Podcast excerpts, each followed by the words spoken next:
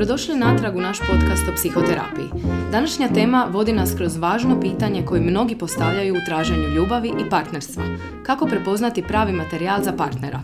Traženje i održavanje zdravog partnerstva može biti izazovno, a mnogi od nas postavljaju pitanje kako razlikovati privremenu privlačnost od održivog, dubokog povezivanja. U ovoj epizodi istražit ćemo ključne osobine i znakove koji mogu ukazivati na to da je osoba pravi materijal za dugoročan i ispunjujući odnos. Razgovarat ćemo o tome kako prepoznati duboka povezivanja od površinskih privlačnosti te kako graditi temelje stabilnog i sretnog odnosa. Dobro Irena, hoćemo krenuti onako sa tim najosnovnim pitanjem koji je današnji naš podcast. Kako prepoznati pravi materijal za partnera? Malo teško je odmah u glavu. To je ono pitanje koje je staro tisućama godina.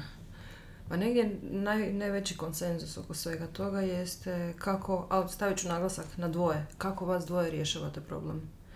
Kako rješavate situaciju u kojoj se ne slažete oko nečega, kako rješavate konflikt.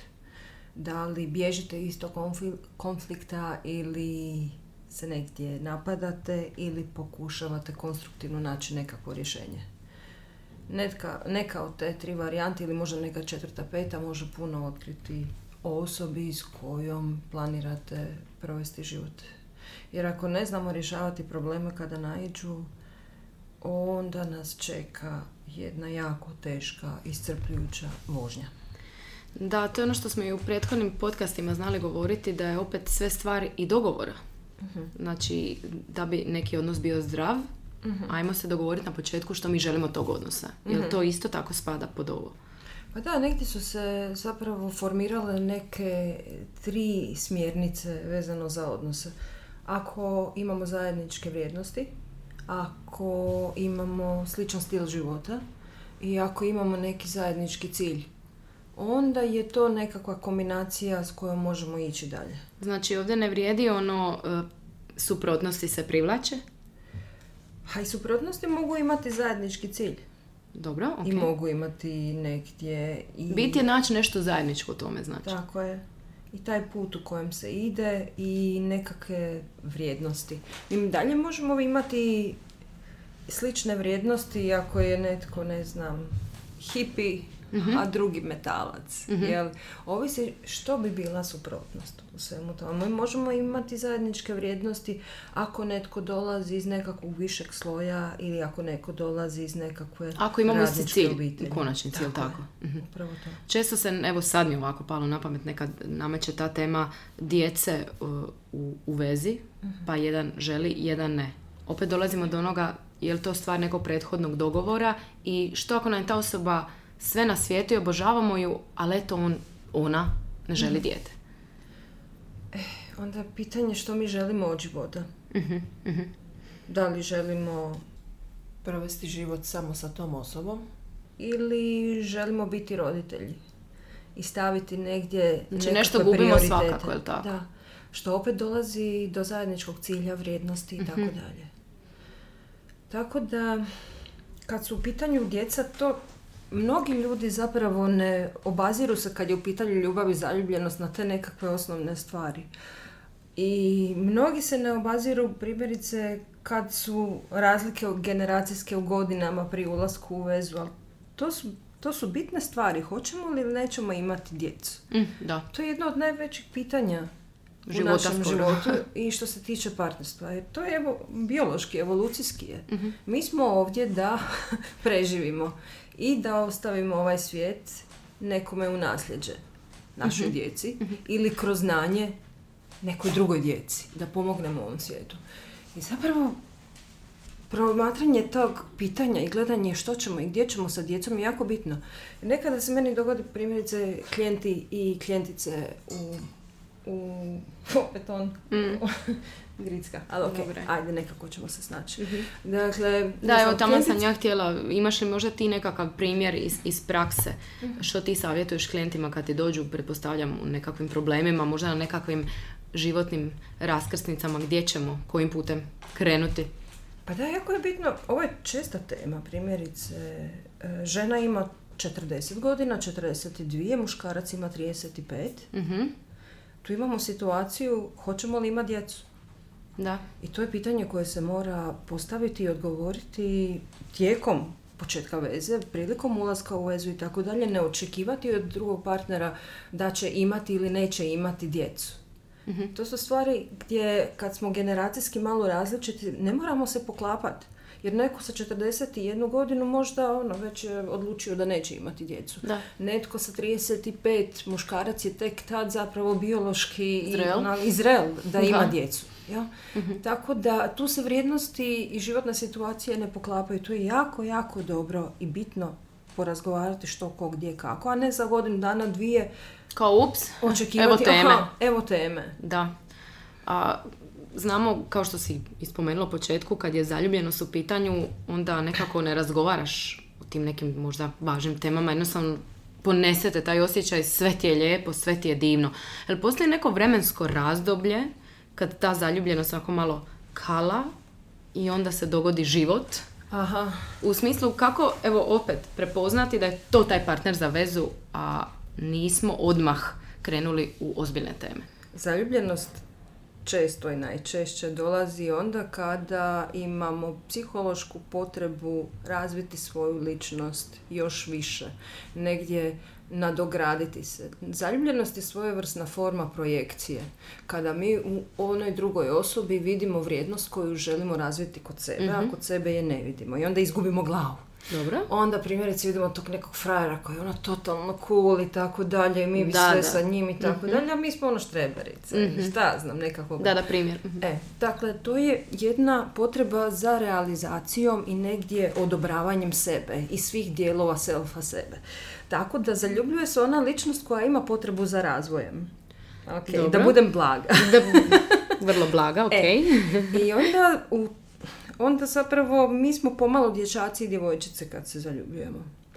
Dobro. I onda kad se zaljubljujemo iz te dječje uloge, naravno da nemamo potpuni autoritet u sebi za kazati što hoćemo, kako hoćemo, nećemo itd. Onda je svima taj partner idealan. Ja. Jer ako smo u ulozi djeteta, onda je nama, mi smo u jednoj submisivnoj ulozi.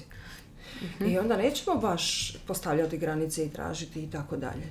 Nego ćemo biti na poziciji djeteta gdje čekamo i da očekujemo. Kad ona, ta zaljubljenost prođe i nas onda onako lupi realnost, da, onda nas jel onda shvatimo pa taj čovjek nije neko s kim ja želim provesti ostatak života ili? Uvijek se vraćamo na isto. Sve ovisi kako smo djetinjstvo imali. Ako kroz djetinjstvo nismo realizirali sebe da budemo što bliži onome čemu želimo i osjećamo da budemo, onda ćemo imati problem u odraslim godinama jer zapravo nećemo znati sa čim mi sami ulazimo u taj odnos. I to je onda dvosjekli mač. Jel? Ako mi ne znamo sami sebe, kako ćemo vidjeti drugog?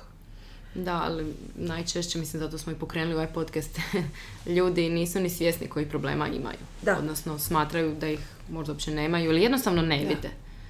Ako smo imali zafrkane situacije u djetinjstvu, onda ćemo se na taj način i zaljubljivati. Ponavljat ćemo skripte koje smo učili sa svojim skrbnicima kroz djetinjstvo. Ok. I onda ako, dobro je zapravo prije tog cijelog onako malog nereda od zaljubljenosti, osvrnuti se unatrag i vidjeti iz kakve obitelji mi dolazimo. Ako smo imali disfunkcionalnu obitelj sa svađama, sa razvodima koji nisu bili dobro sprovedeni, sa odsutnim roditeljima, sa fizičkom kaznom kao odgojnim sredstvom, onda trebamo biti stvarno, danas stvarno ima puno materijala oko toga, trebamo biti svjesni sa čim ulazimo u neki odnos i trebamo biti svjesni da je to nešto što ćemo odnijeti u taj odnos i vidjeti svoj dio odgovornosti. Da. I ako znamo da smo imali takve obiteljske uvjete i takav ranorazvojni život, ne tražimo to u partneru. Bilo bi dobro taj dio zacijeliti, jer ćemo to donijeti ako nismo rješavali u svoju vezu i onda ćemo imati sličnu vrstu kaosića kojom smo bili izloženi kao djeca. Da. Dakle, i to je onaj dio na koji moramo pripaziti kad uđemo u vezu, jer često se dogodi on je ovakav, ona je onakva i tako dalje. Da, i često su opravdanja kao jednostavno on je takav i neće se promijeniti. A ne gledamo svoju odgovornost u svemu tome i što mi radimo u tom plesu koji se zove partnerski ples. Da, it takes two to tango, je li tako? Tako je, upravo to. Sad, ako smo riješili riješili, joj, nije to mislili, tako kratka i jednostavna riječ. Ali a stoji za toga rad.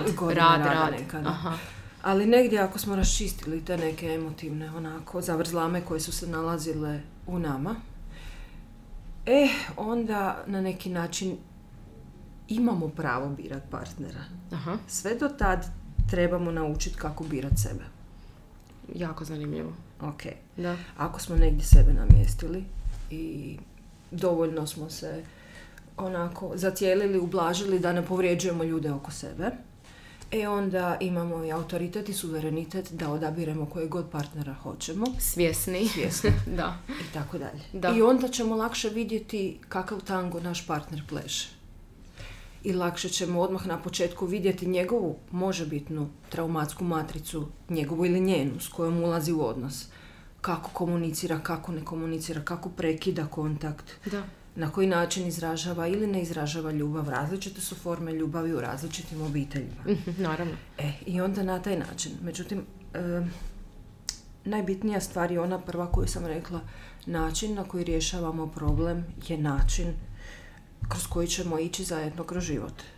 Mm-hmm. Tako da, ako se izbjegava problem, to je način na koji ćemo ići kroz život. Ako se problem napada, jednak način, da. Tako da.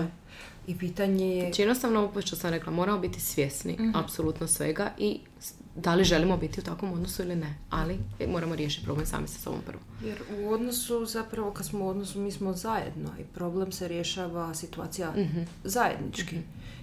Tu gradimo jednu priču u kojoj se gledaju svi akteri njezini, ne samo jedna strana. I tu je ta jedna mudrost. Ako u vezu ulazimo sa ja... Da. Ili bez sebe imamo problem. Postoje li nekakvi možda specifični znakovi koji ukazuju na to da je odnos održiv na dugi rok ili oni koji pokazuju da ipak ovo neće potrajati? Ok, a ovisi kako ćemo promatrati to, da li ćemo to promatrati kad smo već ušli u odnos? Aha. Znači to možemo kroz ovaj dio. Kako se osoba odnosi, uvijek idu one Instagram šeme, kako se odnosi prema ovome konobaru. Aha, da, volim to, a to volim. Pa jako je zanimljivo. Jer se pokazalo u puno slučajeva da je to istina. Da. I partnerski se može promatrati i to kada izađemo na večeru i ok, partner plati, dečko cura, u stvari zapravo dečko plaća. Da li ostavlja možda manču to o tom konobaru, kako se odnosi prema konobaru, to isto jako puno govori. Ali to su nekakve izolirane sitnice koje... Ne bi bilo pametno uzeti kao sveobuhvatnu ocjenu. To su nekakvi sami elementi. A dobro, sitnica i stvorili se jedna onda karakterna ličnost. Tako. Dakle, zapravo kako se onako odnosimo prema subordiniranijima od sebe, u jako puno govori o osobi. Jako puno i možemo neke stvari vidjeti prije nego uđemo u vezu. Primjerice, koliko osoba ima dugotrajna prijateljstva. Jako bitna stvar. To znači kapacitet u tim prijateljstvima. Ako ima prijateljstva koje traje 10-20 godina, to govori o kapacitetu osobe odgovore, da prevaziđe neke životne teme u kojima se sa tim prijateljima nisu slagali, jer ima toga. Da, naravno. Onda kakva je situacija u obitelji? Znači kakav je odnos sa roditeljima, sa sestrama? Ako je diskutabilniji odnos, što je osoba do sad radila? Na sobom. Tome. Tako je. Tako da to... Mislim, to je ono, zapravo mi bi trebali biti psihoterapeuti i psihijatri i shvatiti jednu osobu da bi ušli u odnos. Pa mislim da to rijetko ko radi, ili? Pa, kad se stvari događaju spontano, naravno. Ovo je stara starinska koju su roditelji, bake i mame i svatko je govorio mali ti je ili mala ti je iz dobre familije. Aha, znači što je pitanje šta je dobra familija? Da li je to financijski dobra? Ili je to emotivno dobra familija. Ali ili čisto onako izgledom vidi njih, oni figuraju. Ali starinski se promatralo odakle netko dolazi, znači kakva je dinamika, jer znaju da to s čim osoba dolazi, donosi te putne torbe, donosi sa sobom u sljedeću obitelj. Tako da... Znači ima nešto o tome. Da bismo upoznali osobu, prije nego što je upoznamo, dobro je pogledati odnose uokolo nje. Da, zanimljivo. Nažalost, često su osobe koje biraju partnera i ne ide im u tome. onako izložene tim nekim društvenim pritiskom. Kao kako to da još nisi našla ili našao nekoga ko ti paše ili problem u tebi. Kako tim ljudima odgovoriti, mislim, što je njima reći u konačnici? A ovisi koji su to ljudi koji kažu je li problem u tebi. I treba uzeti u obzir ko nam postavlja pitanje. Ja. Ako je to neki dugogodišnji prijatelj s kim smo stvarno ok, onda ne bi bilo loše provjeriti što po time misli. Jel? Mm-hmm. A ako je to netko s kim nemamo baš najbolje, najsigurnije odnose, može biti nekakav član obitelji, jel? Dobro. Onda i taj dio treba promotriti od koga dolazi i zašto je to pitanje postavljeno. Je li postavljeno zbog unutrašnjeg srama, moje dijete se još nije udalo, dobro, ili je postavljeno zbog autentične brige i želje za srećom svog djeteta. Različiti su motivi zbog kojih netko postavlja neko pitanje. Fair. Mm. Možeš li možda podijeliti nekakve primjere iz prakse? Kako su ljudi nakon možda psihoterapije reagirali, odnosno jesu li uspjeli naći nekog partnera za dugu vezu? Samo trebam da preletim. Hajde, sada. Preleti. Da preletim preko svih mojih dragih klijenata. Mislim, rekla si da je najvažniji rad na sebi. Je. Tako da ako su ljudi tebi došli i ako su krenuli raditi na sebi, misliš li da su onda u tome na kraju uspjeli, da su u konačnici našli nekoga ko im je dobar? Da, imaju jako dobre, stabilne i sigurne odnose. Eto. Da, bilo je mojih dragih klijenata koji su baš dolazili u situacijama koje su bile izrazito iscrpljujuće za njih, u nekakvim poluodnosima koji onako nisu bili ni vamo ni tamo. I negdje nekako smo radili na gašenju požara oko tih odnosa. I proradom toga nisu ostali sa tim osobama, ali su kroz život kasnije naišli na osobe koje imaju puno bolje kapacitete i s kojima danas imaju jako lijepe odnose i brakove. I ono što je jako značajno možda spomenuti za moje klijente i za dalmatinsku sliku. Dobro.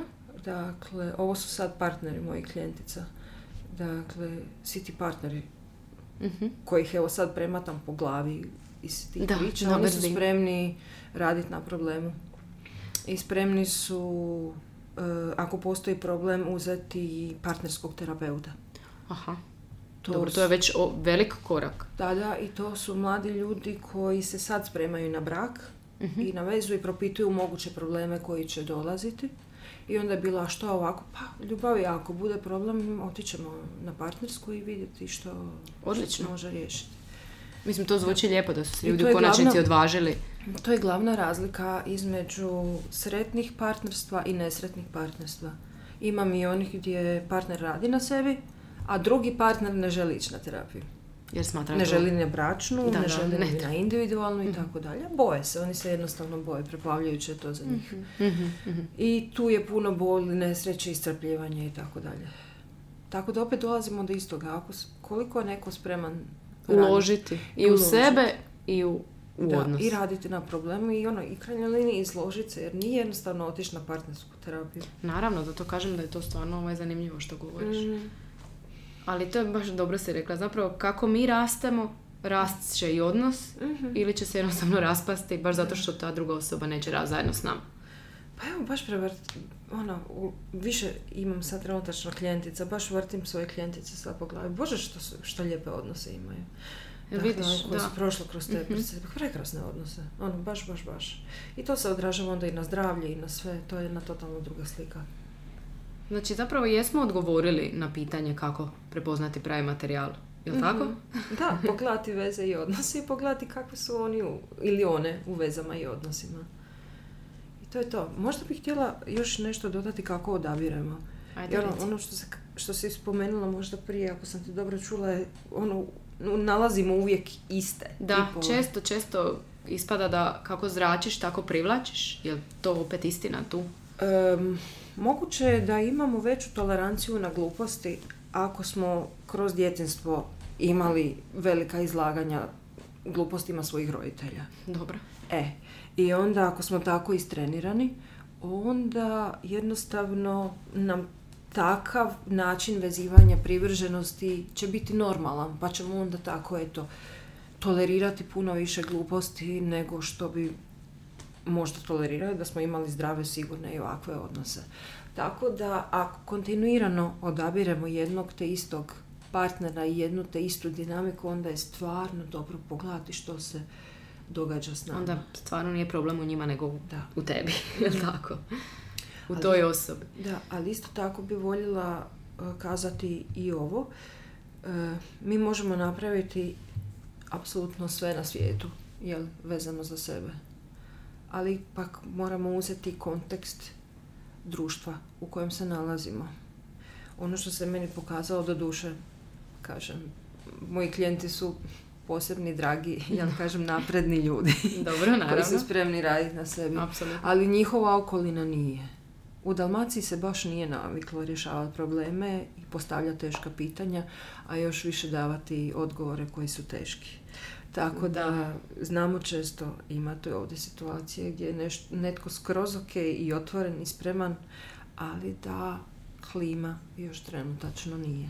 Tako da treba i taj dio. Da, to što sam rekla, kad često društvo radi pritisak, a ni same nisu svjesni da je možda upravo u društvu, odnosno u njima, problem. Jer nisu spremni raditi na sebi. Jer, mislim, želim vjerovati da su se stvari promijenile u zadnjih sigurno 5 do 10 godina, da su ljudi ipak malo otvoreniji ka psihoterapiji i raznim seansama, da odlaze na to i da smatraju da ljudi koji odlaze na to nisu ludi. Tako da, ajmo reći da, jel misliš da ipak se stvari mijenjaju i da će biti bolje za nekih... Mijenja se, ali se nije promijenilo. Aha, znači treba raditi. Tako da u procesu smo, baš jesmo. Negdje je ta javna slika je drugačija, ali to ne znači da je javnost promijenjena. Mm-hmm. Tako da ipak smo mi iz Balkana.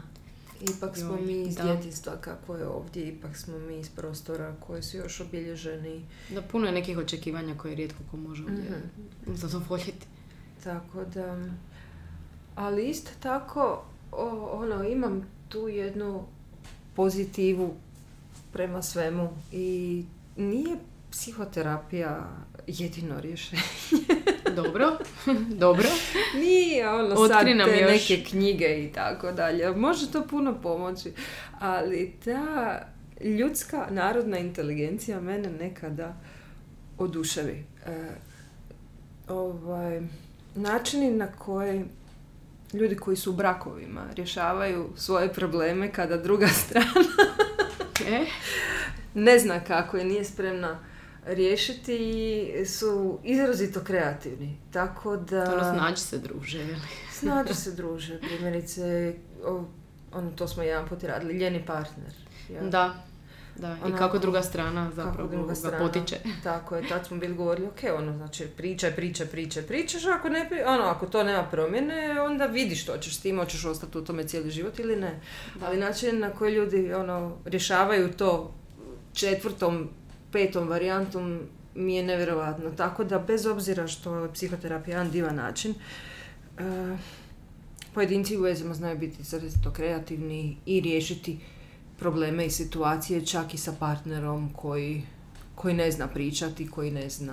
A dobro, to je kad baš znaš osobu i želiš ostati s njom u konačnici i vidiš tu neku svijetlu točku i možda neku nadu za spas te osobe. Tako da vjerujem da onda stvarno želiš i nađeš načine kako izvući najbolje iz njega. Jer sve dok partneri nisu nasilni jedno prema drugome, na svemu se može raditi. Kad nastupi nasilje, pasivno ili fizičko, to je ta granica u kojoj stvarno treba vidjeti što i kako. Ovo ostalo je sve podložno pregovorima. I ajmo tu završiti da smo upravo time našli svog idealnog partnera. Tako. Hvala ti, Irena. Hvala.